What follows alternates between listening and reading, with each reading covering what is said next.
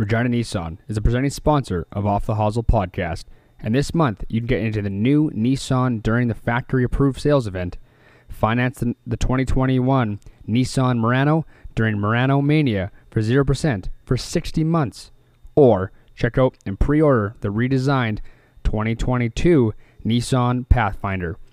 Make sure to head on down to Regina Nissan today at 1111 Broad Street in Regina, Saskatchewan, or visit them online at reginanissan.ca. Harbour Golf Club and Resort offers an exciting challenge to all levels of golf enthusiasts.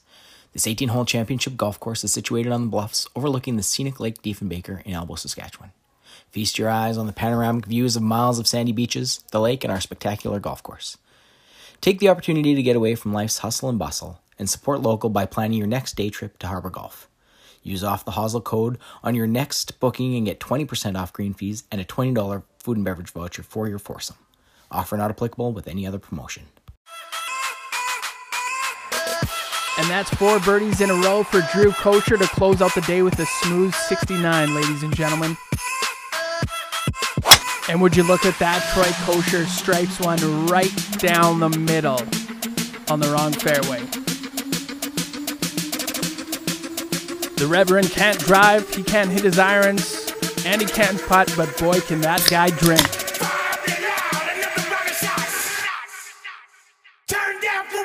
You're listening to Off the Hosel, presented by Nissan Regina. Now here's your host, Drew Kosher, and co-host, Troy McClure Kosher. Hey everybody, welcome back for another episode of Off the Hosel. This is episode 88. My name is Drew Kosher. I'm your host. Not joined by Troy or Dan today, but we're joined by Stat Guy, the intern, Rip. Coach, what's going on, buddy? Oh, another week, another saddle, another podcast. Another podcast, another good week for the boys. Episode 88. Kaner. Showtime. Maybe the best American-born player of all time in the States? Is. I'll go on the limb. It is. He is. You truly love to see that. Yeah. You truly love to.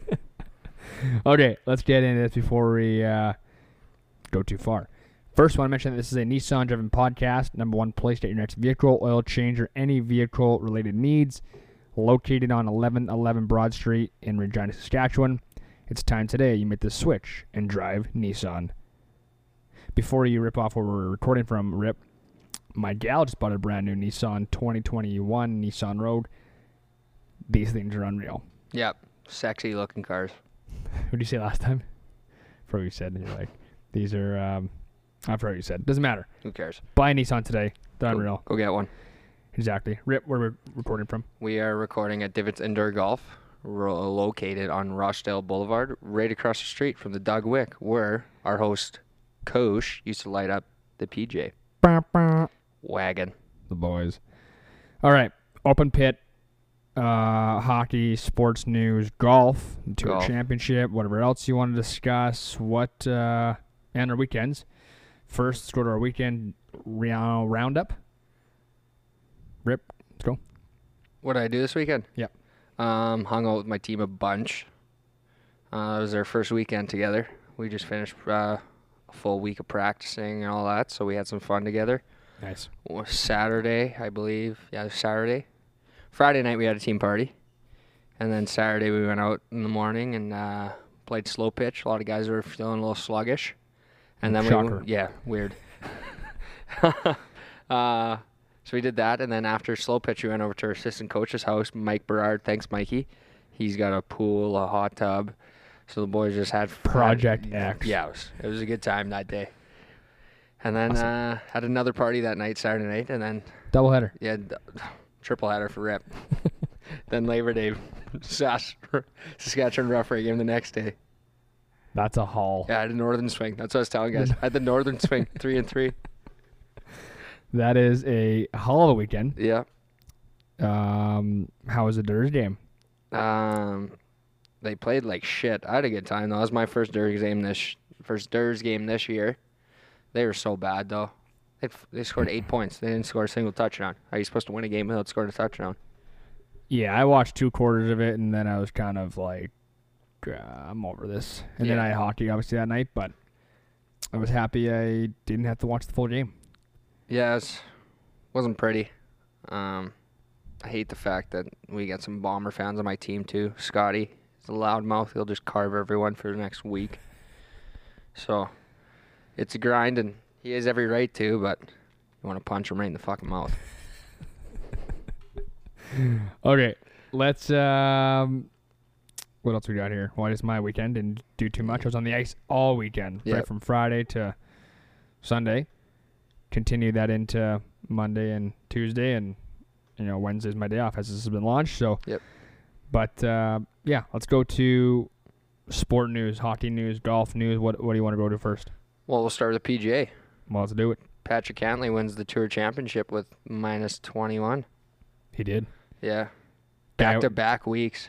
He was leaking oil, though, coming home on a few of his drives. Just a little powder puffs. A little Benny Heeb. Benny Heeb's powder puffs. Float one to the right rough. But every time he got a ball in the rough, though, it seemed like it was a perfect lie for him. That was me or you. Buried. Couldn't find it. Yeah. Drop one. Great. Yeah, at the Royal rough. Oh, where's their ball? Oh, we don't know. Jon Rahm with a Jose Theodore. Leaking. Melting coming home. Yeah. I love the grind, though. He played well, too. I thought he was going to make a real push at the end there. Cantlay just said, hey, I'm going to hit one to, like, 12 feet on the last hole and then kick in birdie. So, Rahm finished second, I believe. Yep. One stroke behind Abe him. Had a hell of a round. Round three. Round four didn't play as great, but round three he had, what is it, 65, I think? I could be wrong, too, but, I mean, I know it was a low number for sure. He finished at -10, so it's a pretty good weekend. It's top point in the world. T9 wagon. Wow. What else is on the golf there? What happened? Let's saw some names there. I'm trying to think of some guys. Brooks didn't play, right? Brooks, he left, had a bad wrist. Bad wrist? Yeah. Kevin Na, third at -16. Here's one. Cantlay became the sixth player in the FedEx Cup era with 4+ wins in a season.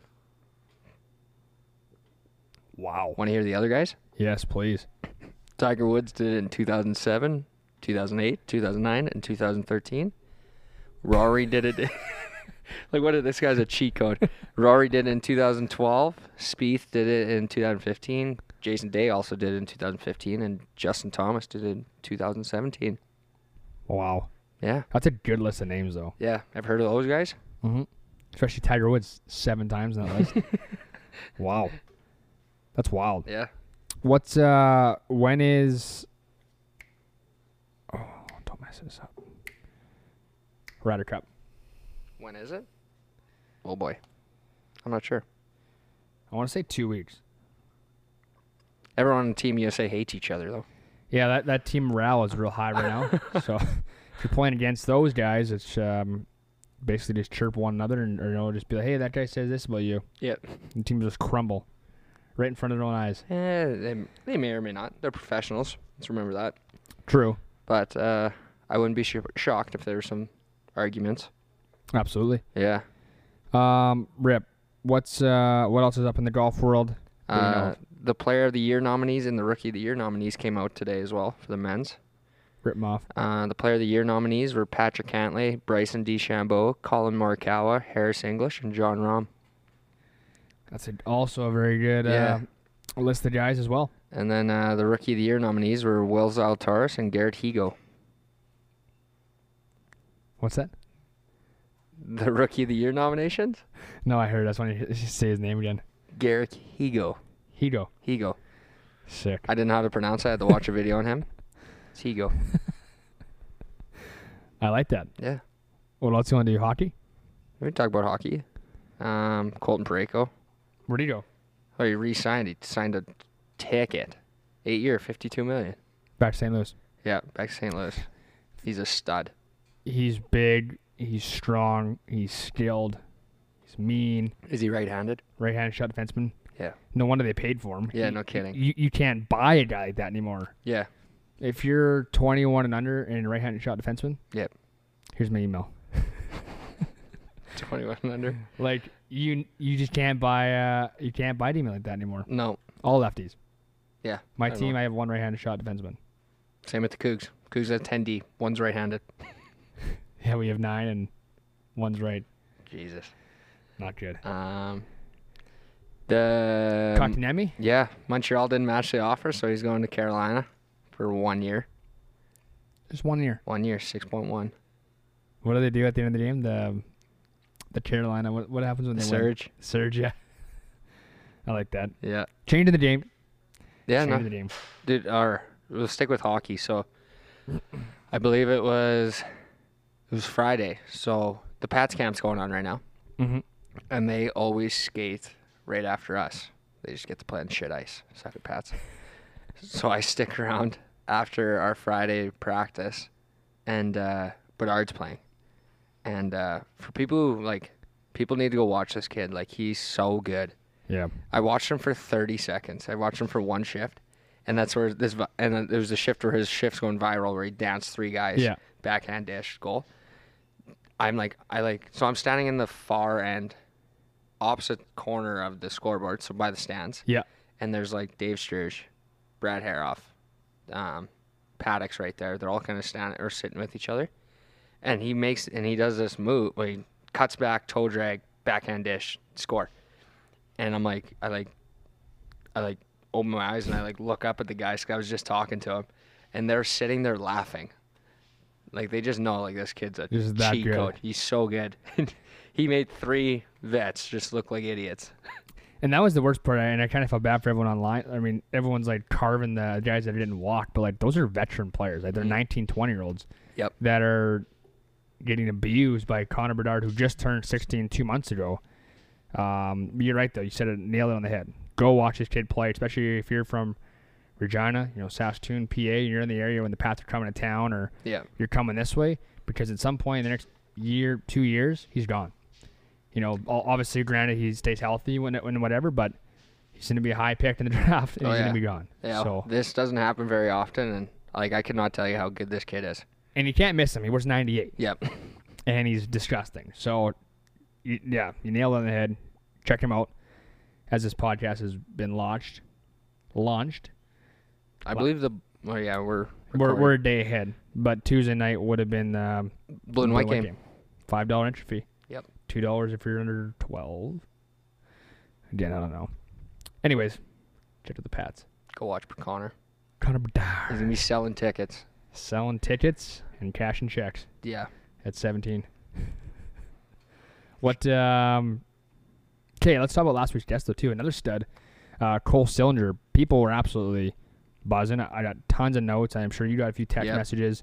The DMs were going, and the numbers were up, really up. Yep. So still had a lot of fun with that one. It's everyone could hear just how professional he is. He handled them so well with an interview just with us, and we're just two dudes. Just him really well, and I know him since he was as tall as that water glass there. But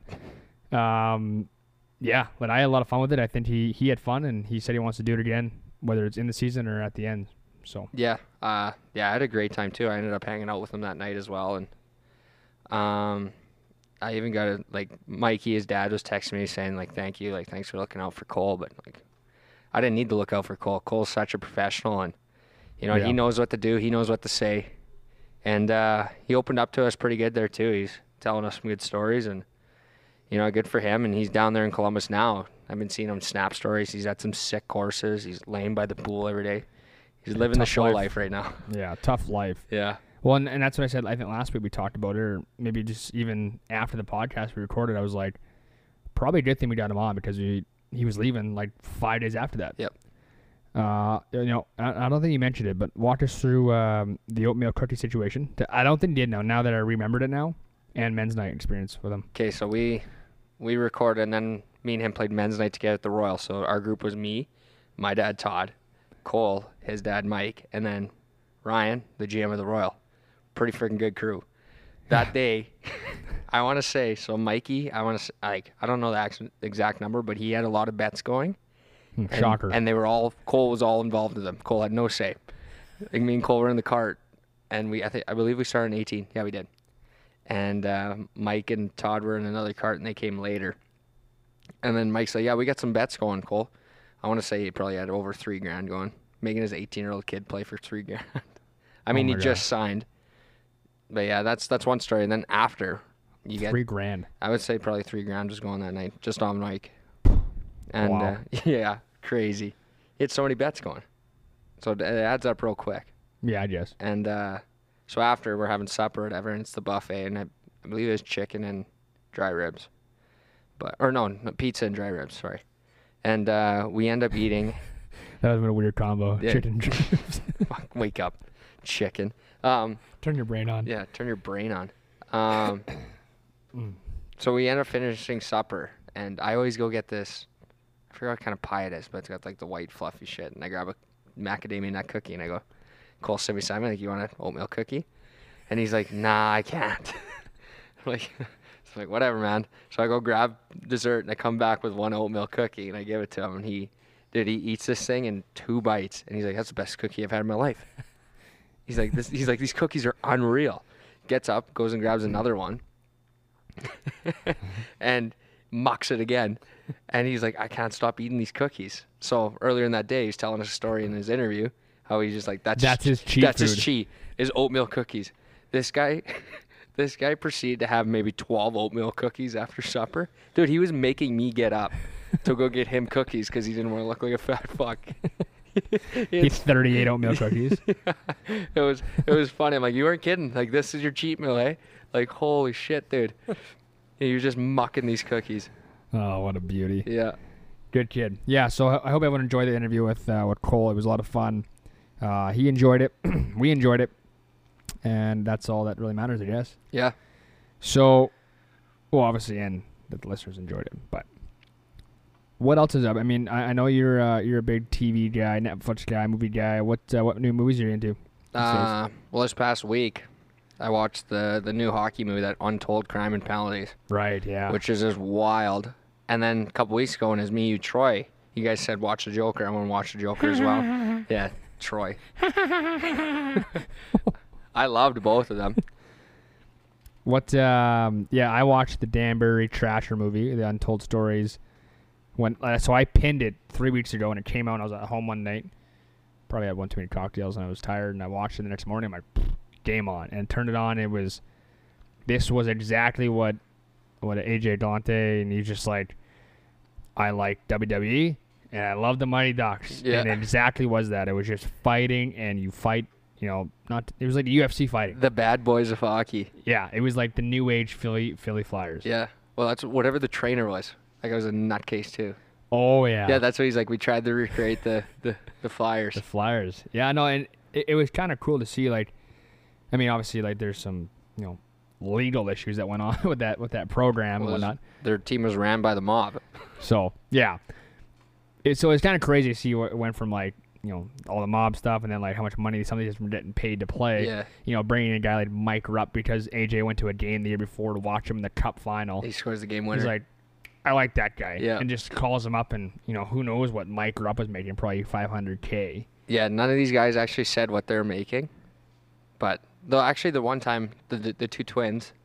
Oh, yeah. They're talking, like, yeah, the guy went down and scored a game winner on a breakaway. Came in and threw $10,000 on the dresser, on the front on the logo. Boys. Yeah. Yeah, the boys like, we're going to the bar. How about, was it, what is the guy's name, the tough fighter guy? Well, they're all tough, but what was the main guy? Brad. Wingfield. How about the GM calls, or the owner calls down during O Canada, or the national anthem, USA national anthem, and says, you're fighting for a shift. Yeah, you guys get things going. He's on the bench. Okay, looks up at the booth. Dude, that's so intimidating. Imagine that guy. Yeah, that's like Russia stories. Oh, yeah. On Netflix, so check it out today. That was unreal. Yeah, dude. These Joker. I'm gonna keep on going. The numbers that these guys put up, like 320 penalty minutes in 36 games. This one guy had 75 pims in 3 games. Oh my gosh.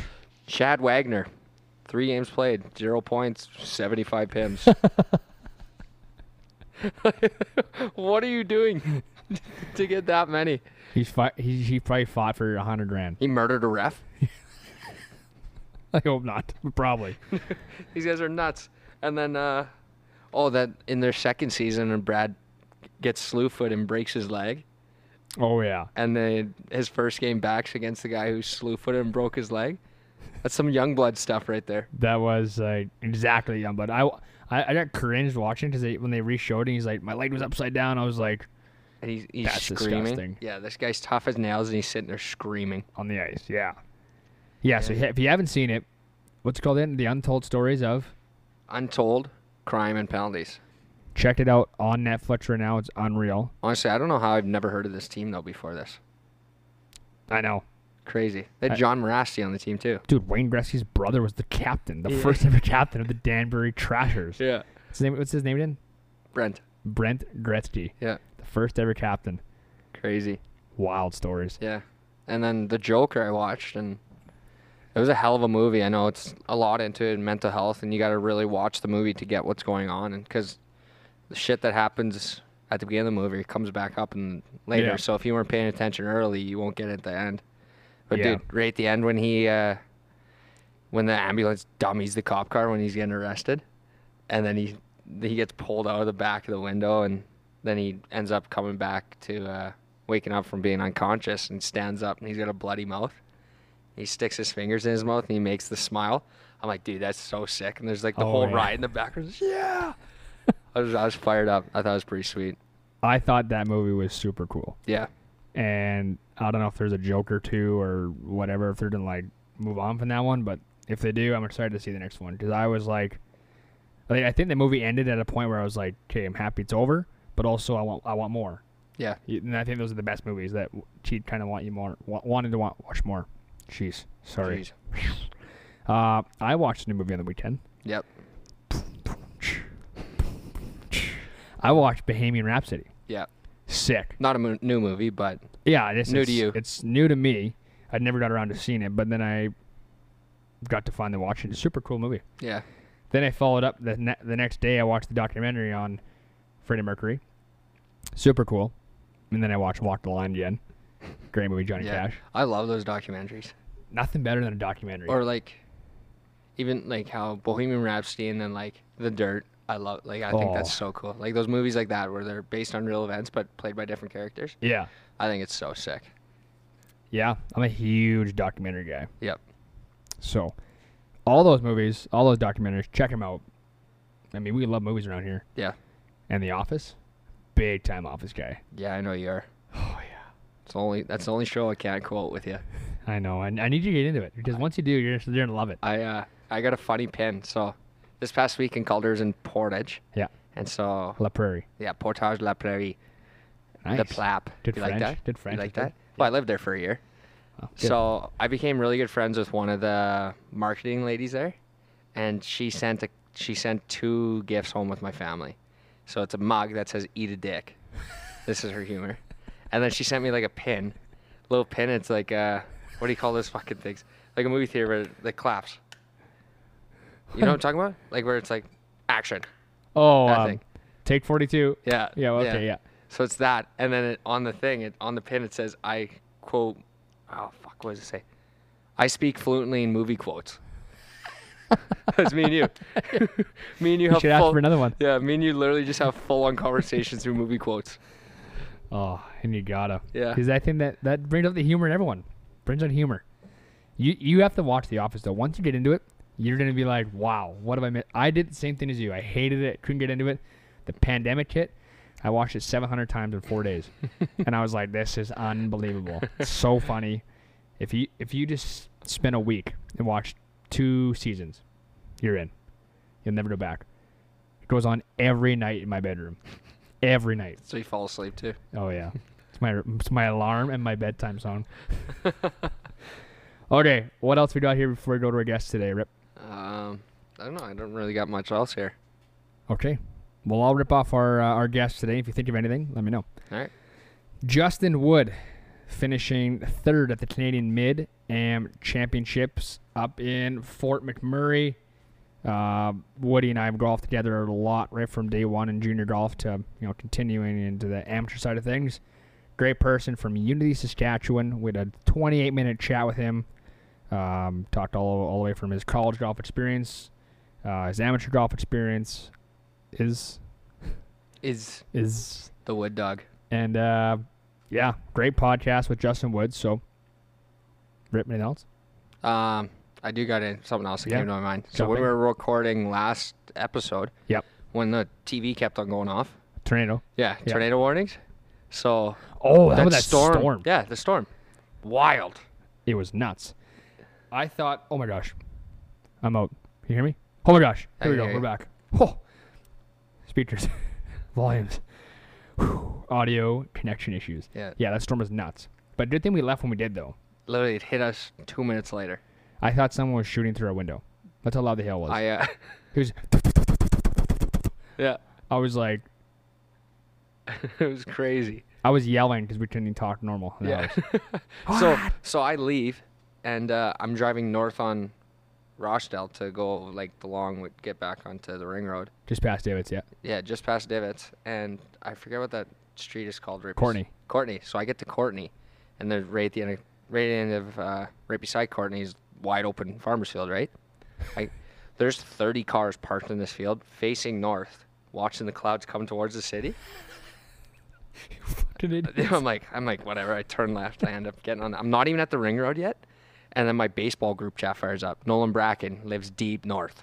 Like, but by me. Yeah. No, farther than you, though. Like, really? Basically towards Lumsden. Oh, wow. And I'm not even at the ring road yet, so I just see these cars. 4 minutes later, I'm still driving. He throws in the group chat. His fucking window's getting pelted by hail. And I'm like, oh, those cars got smoked. Those idiots. Well, that's funny you brought that up, because I remember I went to Nissan the next day, and they're like, hey, do you have any hail damage? I'm like, nah, I don't think so. Well, they come outside, and they're like, the fuck you don't. There's hail damage on my hood and the sides. I'm like, yeah, I didn't see that very well. Looked at it in the dark. Looked at it with your eyes closed. Yeah, so I end up getting home. I got home before the storm even hit my house in the east. And then I proceed to have supper. I'm the only one home. I thought I was the only one home. Randoms coming in the house? Dude, the windows are getting pelted with hail. Calder comes downstairs. What the fuck? He was having a nap. Sleeping, right? He was having a nap. And his windows were just getting pelted with hail. And then, the next day we played, or 2 days later, we played a baseball game, and we were sitting there bullshitting in the dressing room. One of my teammates shows me the siding on his house. Looks like Swiss cheese. He had, like, the plastic siding. It was all taken off. It looked like Swiss cheese. It was, this thing did some damage. It was the biggest storm that I've seen in a long time. Yeah, in end of August. Since when do we get rain then? Yeah, it looked like it snowed. Mm-hmm. Okay, Rip.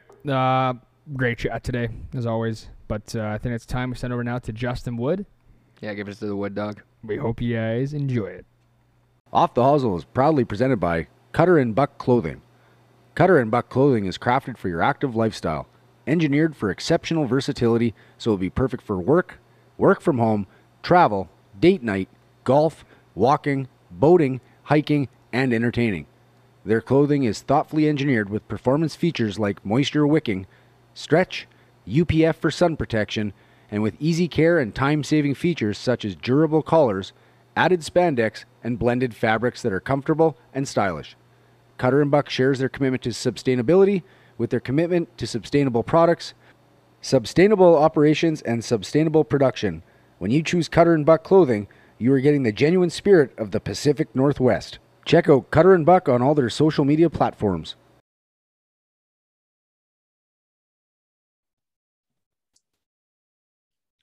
Alrighty, we were pleased to be joined by another Saskatchewan fella. I grew up playing golf with this guy, and we still compete to this day. He's from Unity, Saskatchewan, the 2016 Sask Amateur Champion, and an all-around great guy. Pleased to have on today, Justin Wood. Thanks, Drew. Happy to be here. Oh, yeah, buddy. This is. Now we're getting right down to the beauties of the pod now. Right into the old days. Okay, man, I want to chat about right into it here. Unity, Saskatchewan, growing up there, what kind of hobbies you're doing, sports, you name it, man. Walk us through it. Yeah. Growing up in Unity, small town, like 2,500 people. I had two sisters, an older and a younger, and we were all doing a lot of sports. I played volleyball, hockey, badminton, and then got into golf kind of probably like 11, 12, 13. Both my sisters played ball, and I didn't play ball. So it was kind of something that my parents could dump me off at the golf course, and I could kind of entertain myself for a couple hours, which turned out pretty well. Yeah, absolutely. Well, and that led me to my next question, when you started playing the game. But let me ask, you know, when the passion came for it, because I mean, like, you and I have played since day one together, but I mean, you know, we both have a passion for the game. But when did you really go, hey, like, I'm pretty good at this, and it's a lot of fun? Yeah, it was after a few years of playing. I was probably 14, 15, maybe 16, in around there. And I started playing some just local junior stuff. And I won a couple tournaments, and I thought I was pretty good for like being in the Unity area. And then I started to play in the bigger tournaments, like the MJTs and the provincials. And I realized that there's a lot more going on outside of just my little kind of circle in Unity. So yeah, I just kind of started to get competitive at that point, when I started getting a little better, and then realized that there was a long way to go still. Yeah, absolutely. Then those are the dog days. Hey, like, that's when we all kind of figured it out in the MJT side of things. And, you know, and then obviously when we got into adult, you know, the amateur side of things, it gets a lot tougher. But just sticking with junior here, I mean, you've went to a couple of junior nationals. Not a big deal. I haven't, but and I never will. But walk us through, you know, I mentioned the junior days, but also the experiences you had at junior nationals. Yeah. I kind of had like my coming out party, I guess, was I can't remember what year it was, but there was a junior provincials in Swift Current at Chinook, and I shot 67 the first day and took the lead. And I don't think I'd shot under par in a tournament, like a bigger tournament, like an MJT or provincials before that. Yeah. And then I kind of kept it together and got one of the last couple national spots. And I remember going to Morgan Creek in BC, and for being my first nationals experience, I mean, the rough was super long. It was a long course. And I just, looking back, I was just not prepared for that kind of like out of Saskatchewan golf experience. So yeah, I mean, it was a great time. It was a good experience, but just seeing like how good some of those older guys were and how much more ready they were for that kind of golf at that time than I was a eye-opening experience, I would say. Yeah, absolutely. And I think that's a common answer. People, you know, they say when they go play a junior event, or, you know, from Saskatchewan, especially going to play national events, like, you know, the courses are really tough, and not that ours aren't, just that, especially when there's a national event going on. I've never been, but from what I've heard, you know, rough is long, greens are rolling out of 13 and a half. Like, we're just not used to that. And we play way less than everyone else does. Right. Yeah, for sure. Okay. So I want to chat, you know, you go to Lethbridge for a couple of years, transfer to, I'm probably going to mess this up, Montevallo in Alabama. Was that Montevallo. Yeah. Oh, nice. Close. Okay. Pretty good. We'll start with Lethbridge here, and then we'll walk toward Alabama, but yeah, walk us through your first 2 years in Lethbridge. Yeah, I mean, coming out of high school, I mean, I was a decent junior golfer in Saskatchewan, but there's obviously a lot like bigger powerhouses than us guys from Saskatchewan, at least coming out. Next. But no, I was looking into going to the States, but I always wanted to go somewhere like south where I could play all year round. And then I kind of started talking to Trent Matson through the MJT, who was at the time the coach in Lethbridge. And he basically convinced me. He just said, you know, come to Lethbridge, we'll play at the program here. If you get better, if you work hard, then you can kind of think about transferring after your second year. I got my diploma in marketing, and it worked out that, you know, I practiced pretty hard and got a little bit better. And then Trent helped me a lot with the recruiting side of things. And yeah, I ended up transferring to Montevallo. Okay, so I mean, now let's talk about Alabama, and we went over this, how, you know, a lot of players play more than us down in Saskatchewan, but you and select others like Cade and Chubbs and those guys go down south. You know, walk us through playing down in Alabama for, was it 2 years there as well? Yeah, I went to school for 3 years down there, but I only played on the team for 2 years because I ran out of eligibility. But yeah, man, it was an awesome experience. Like, I got super lucky. I really enjoyed where I was. My coach was pretty good. The guys on the team were great. We got to use some nice facilities, and I played in lots of tournaments. And yeah, just being able to play all year, it makes a massive difference. it opened the door to, I mean, I played my best golf coming back in the summer after playing for those like 2 or 3 years, just keeping on playing. I just felt like I was kind of ready to go at any moment. And yeah, it's a big advantage when you can, when you have access to something like that and you're just able to practice or play all year.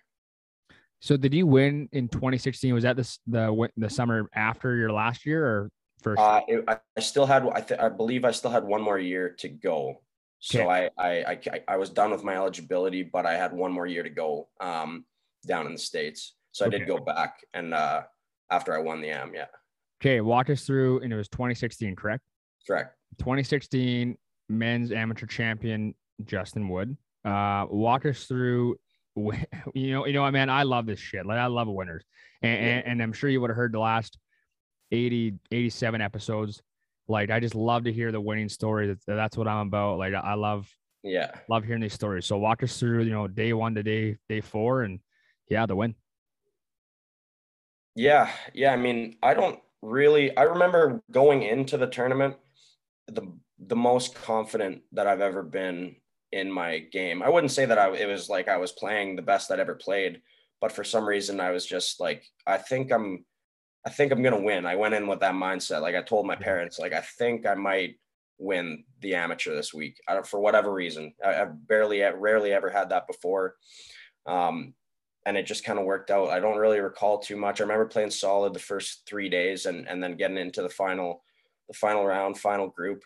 And then the final round was just a roller coaster. I mean, there was so much going on. Like the first hole, I hit an approach shot and it hits the flag on the fly and bounces out to 30 feet on the fringe. I'm like, okay, this is how this day is going to go. That's great. And then I cashed the 30 footer. So I'm like, okay, well, we're rolling again. And I hold out for eagle from like 80 yards on number 6 and then made another birdie and then had like three putts in a row. Like there was just so much going on. You were fighting yourself the whole time. Yeah. I mean, it was emotionally, physically, you know, exhausting. But I remember getting to 18 and I saw that I had a 4-stroke lead and I was going to hit iron off the tee. And then I decided to hit driver. And my thought process was, if I hit it right or left, at least with driver, I'm already way up there and I can take a drop if I hit a bad one. And of course I hit probably the worst shot I've ever hit in my life. Just have to drop like 8 feet off the tee box, basically, because it went so far right into the hazard. And then I remember plugging like my 5th shot into the front bunker.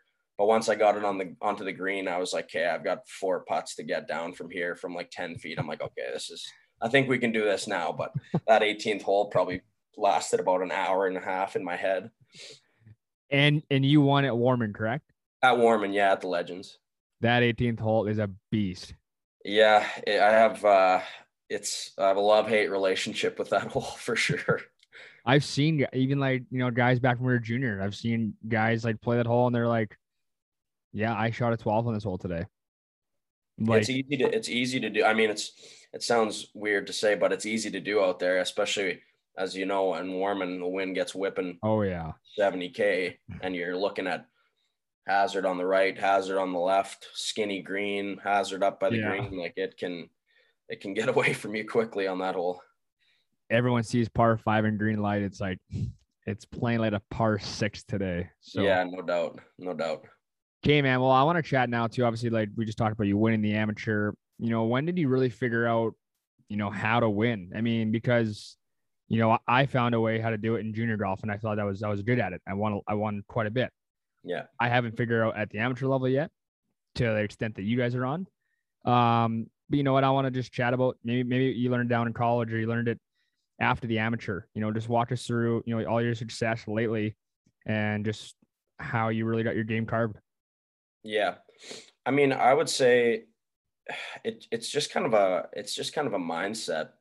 Some of my best tournaments that I've had, I know my best performance in college.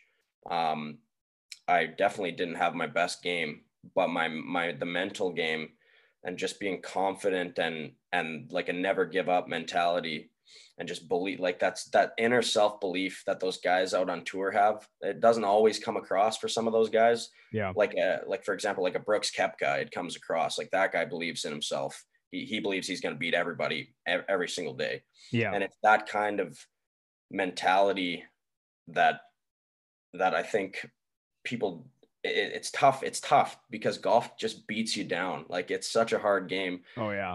And you're never going to play perfectly all the time, and you're never going to be playing your best going into every tournament.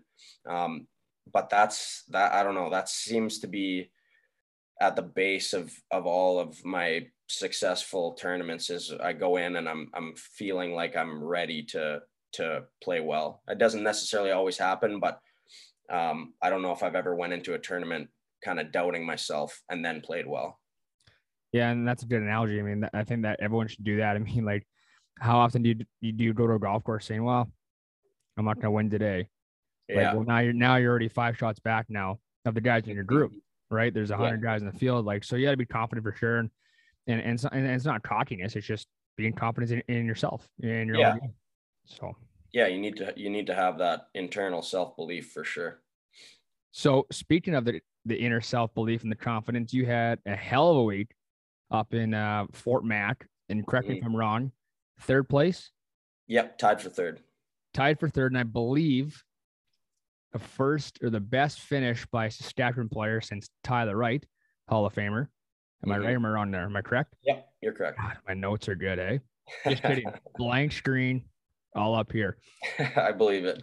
Okay, let's walk through, that week, man. I mean, you finished third, you had a hell of a week. I watched, online. Walk us through it. Yeah, I mean, I'd heard that it was a tough course going in. Not extremely long, but it just bush on every side. And then when we got there, I realized that, it was a tough course. The greens were rolling 11 and a half, 12-ish. So that's tough enough already. And then literally bush on every single shot. Like, you could not take a shot off, and it didn't matter if you were hitting 5-iron off the tee or driver. Like, you had to get it in play. So it was a stressful course to play. But yeah, it kind of suited me. Like, I was just hitting 3-wood off the tee a bunch of times, which I think is probably my best club in the bag. Started off pretty rocky. I flared a hybrid into the bush on my very first shot of the tournament, 3-putted, made triple. So I'm thinking, okay, that one. This is a great start. Love that. And then played really nicely from there. Played 3-under coming in on the last 17, and played pretty well again on the second day. And then, got into the final group, on the third day, and then staying there for the fourth day.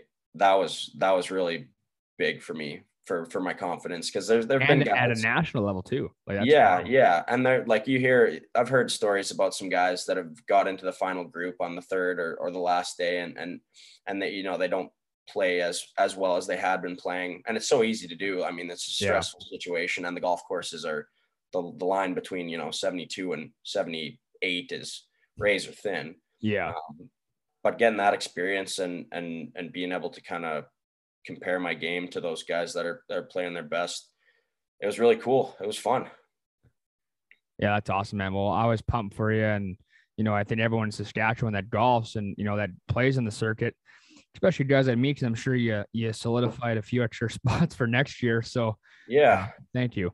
You mentioned how hard it was, but and this is another question I like to ask all you guys, because we're the same age, and we do the same golf. We golf together all summer. But what preparation did you take differently going into the the Mid-Am Championships, and especially maybe even the last day?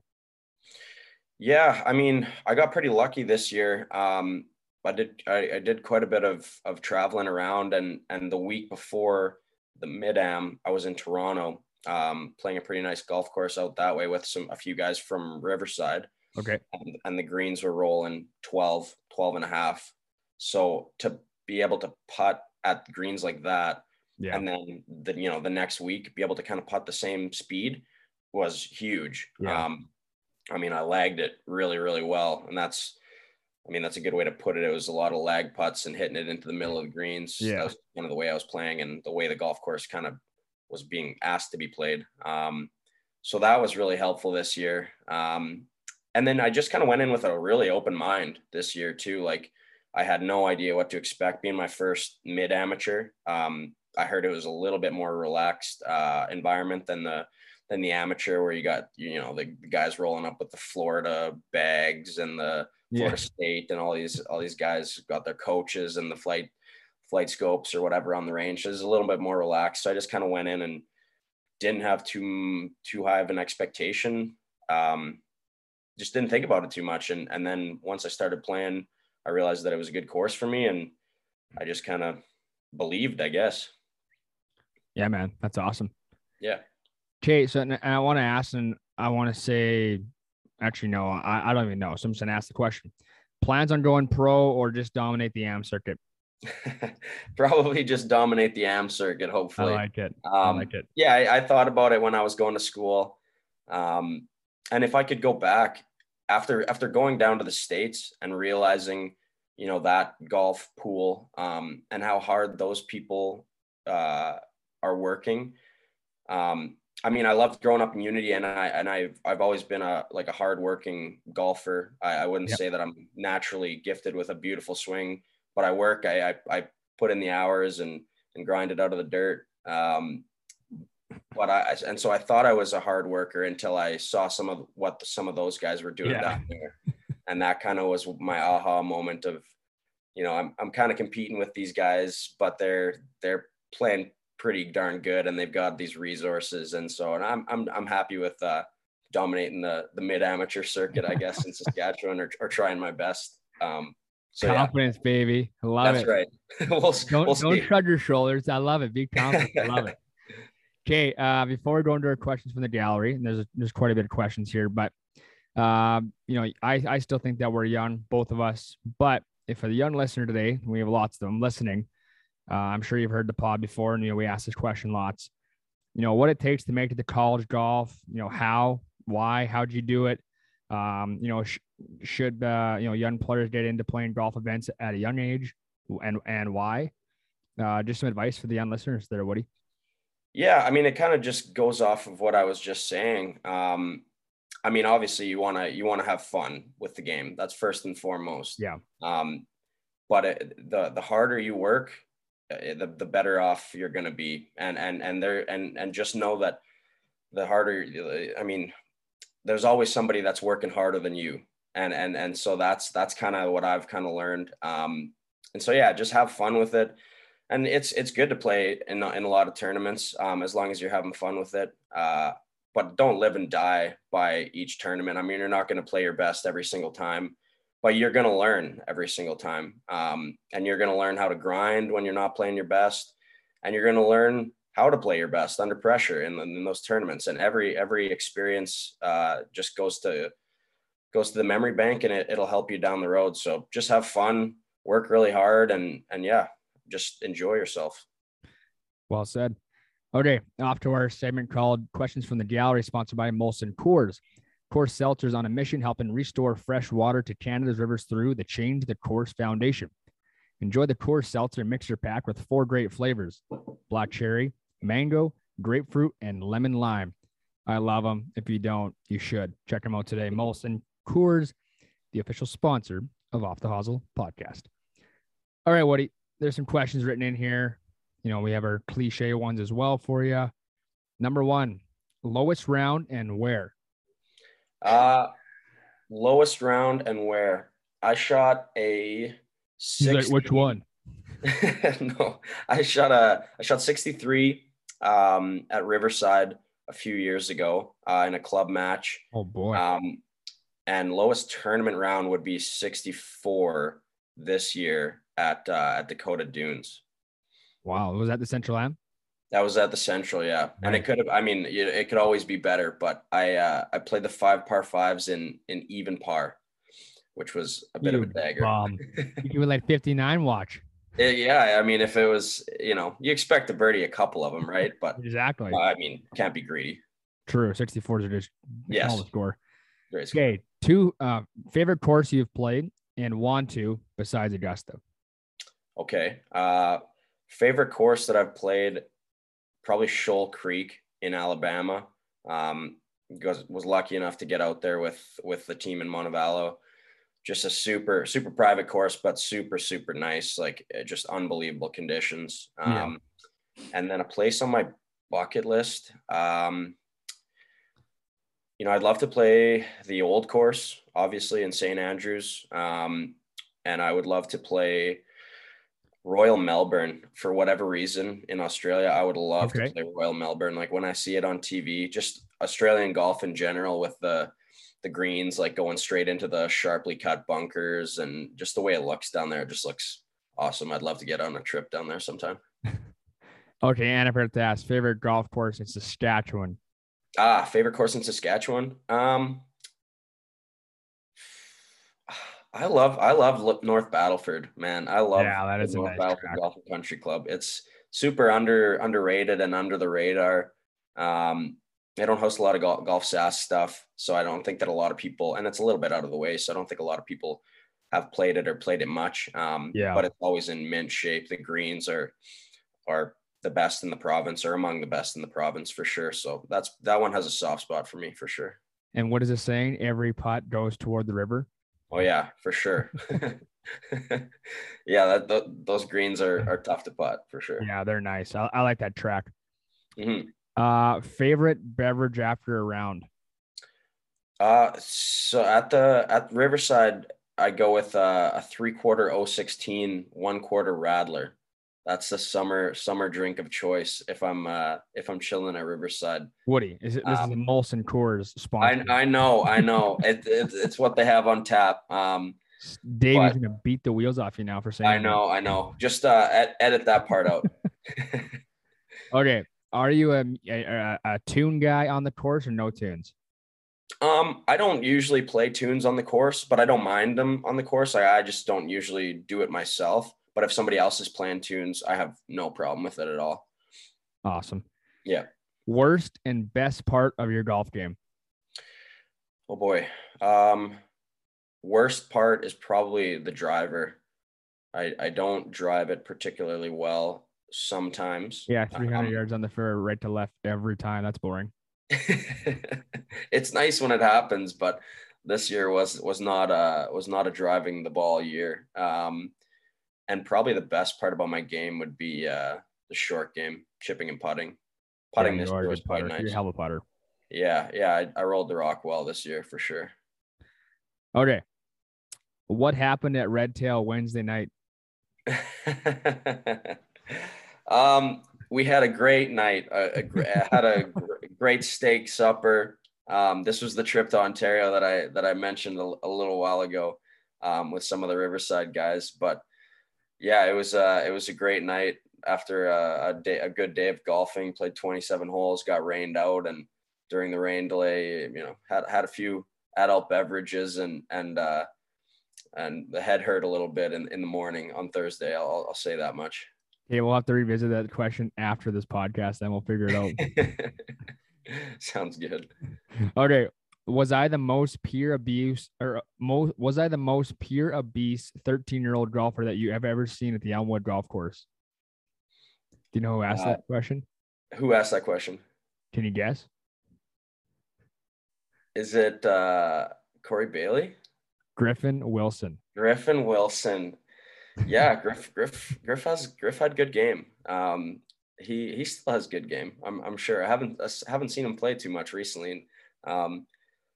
But yeah, no, he had good game. He put in a lot of work, Griffin. Yeah, I like Griff. He's a good guy.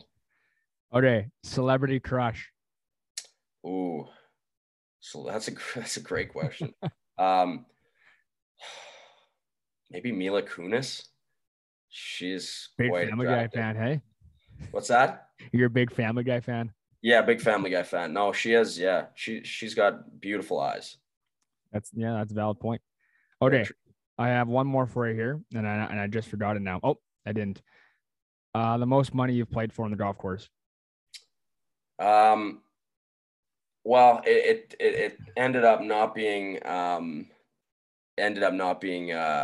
given out because we got rain delayed at the Red Tail, but we were playing for $1,000 a guy, and that was that was a lot for, especially for me, that was a lot. So I was pretty happy that it got rained out because we were kind of getting schwacked. It wasn't looking good. Oh boy. Yeah. Okay. Actually, here's my last one here. Cause I know that you used to use it. I'm not sure. Are you still using the 10 finger grip? Yes. Yes. I am a 10 finger guy through and through. Will that ever change? It will never change. How many coaches have tried to change you? Well, I'll say this.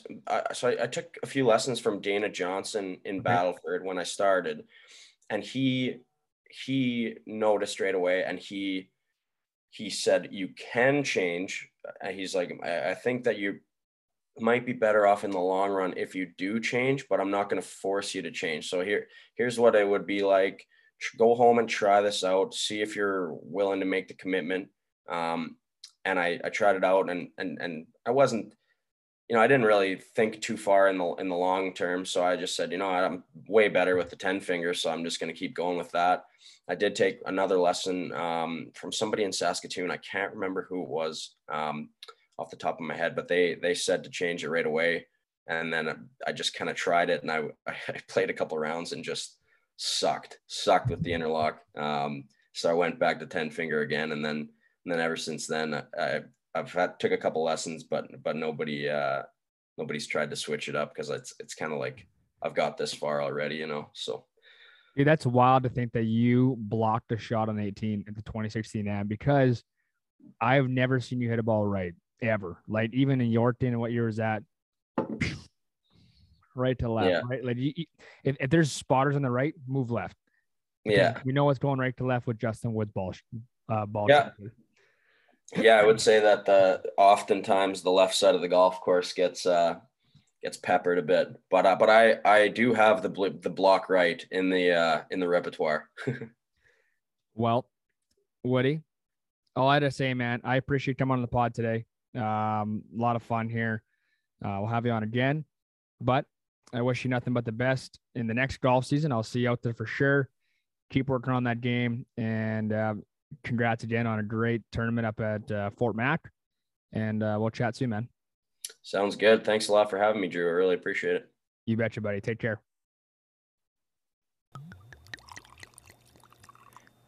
This episode of Off the Hosel is brought to you by Last Mountain Distillery. Last Mountain Distillery is family-owned and operated, located in Lumsden, Saskatchewan, the heart of grain country. Our success lies in our commitment to producing high-quality, handcrafted spirits. Our signature products include Saskatchewan's best-selling, naturally infused dill pickle vodka, which is on sale all month long at many places across the province. Also, don't forget to try out their new hibiscus lime vodka, only made by Last Mountain Distillery. All right, Rip. Episode 88 completed with Justin Wood. 28 minutes and change with him. A lot of fun with that one. Obviously, like I said, in the intro, we golfed as juniors together growing up. He's from Unity. We traveled the province together. Not together, but, always meet at the same tournaments. And, he's continued to play really good golf ever since a junior into amateur golf, obviously. And he still uses the 10-finger grip. So that's something that you and him have in common. Your ball flights both go right to left all the time. So, hate it. Woody, good dude. Had a lot of fun with him. Hit a great tournament up in Fort McMurray, right? Yep. So, good playing by him, and a lot of fun with that interview with Justin. So, Rip, what else is up here before we send it off? What else is up? Elkridge Open this weekend. The Elkridge Open. Yeah, big weekend. And I don't like that place at all, so. You stroked him off for an hour last pod. Yeah. Thursday, Friday, Saturday. In Elkridge, there's a ton of Saskatchewan players playing. Yeah. And a lot of amateurs, which is awesome. Maybe we can get one of those guys on. We don't get any of those Saskatchewan local guys. Yeah, we don't get those. We had last. We struggle getting those guys on. You should pull up right now who the last four pods were. Wasn't it like Caden Ty, Justin Wood, Halberd? That list goes on. Oh, Roman. Yeah. So, yeah, we never had those guys on the pod. So. And we'll get more of those guys on too. We'll look forward to, watching them play, via social media, via video they have on their, what do they have for the McKenzie Tour. But some guys to list off I could think of going. Danny, Carson Harcourt, Kozak, Campbell, Johnson, Roman. Like, the list goes on. And if I didn't list your name, don't take it personally. Just there's so many of you guys playing. We wish you nothing but the best. Play well at your home, at the home turf, you'd call it, I guess, in Saskatchewan. And yeah. Yeah, go light it up, fellas. Light it up. Rip, what else we got here? Nothing much. Another big week coming up. For myself, back on the ice every day. I hear you. Hanging out with the boys. I love it. Back in the swing of things. Back. Oh, that's a good cliche line, eh? Yeah.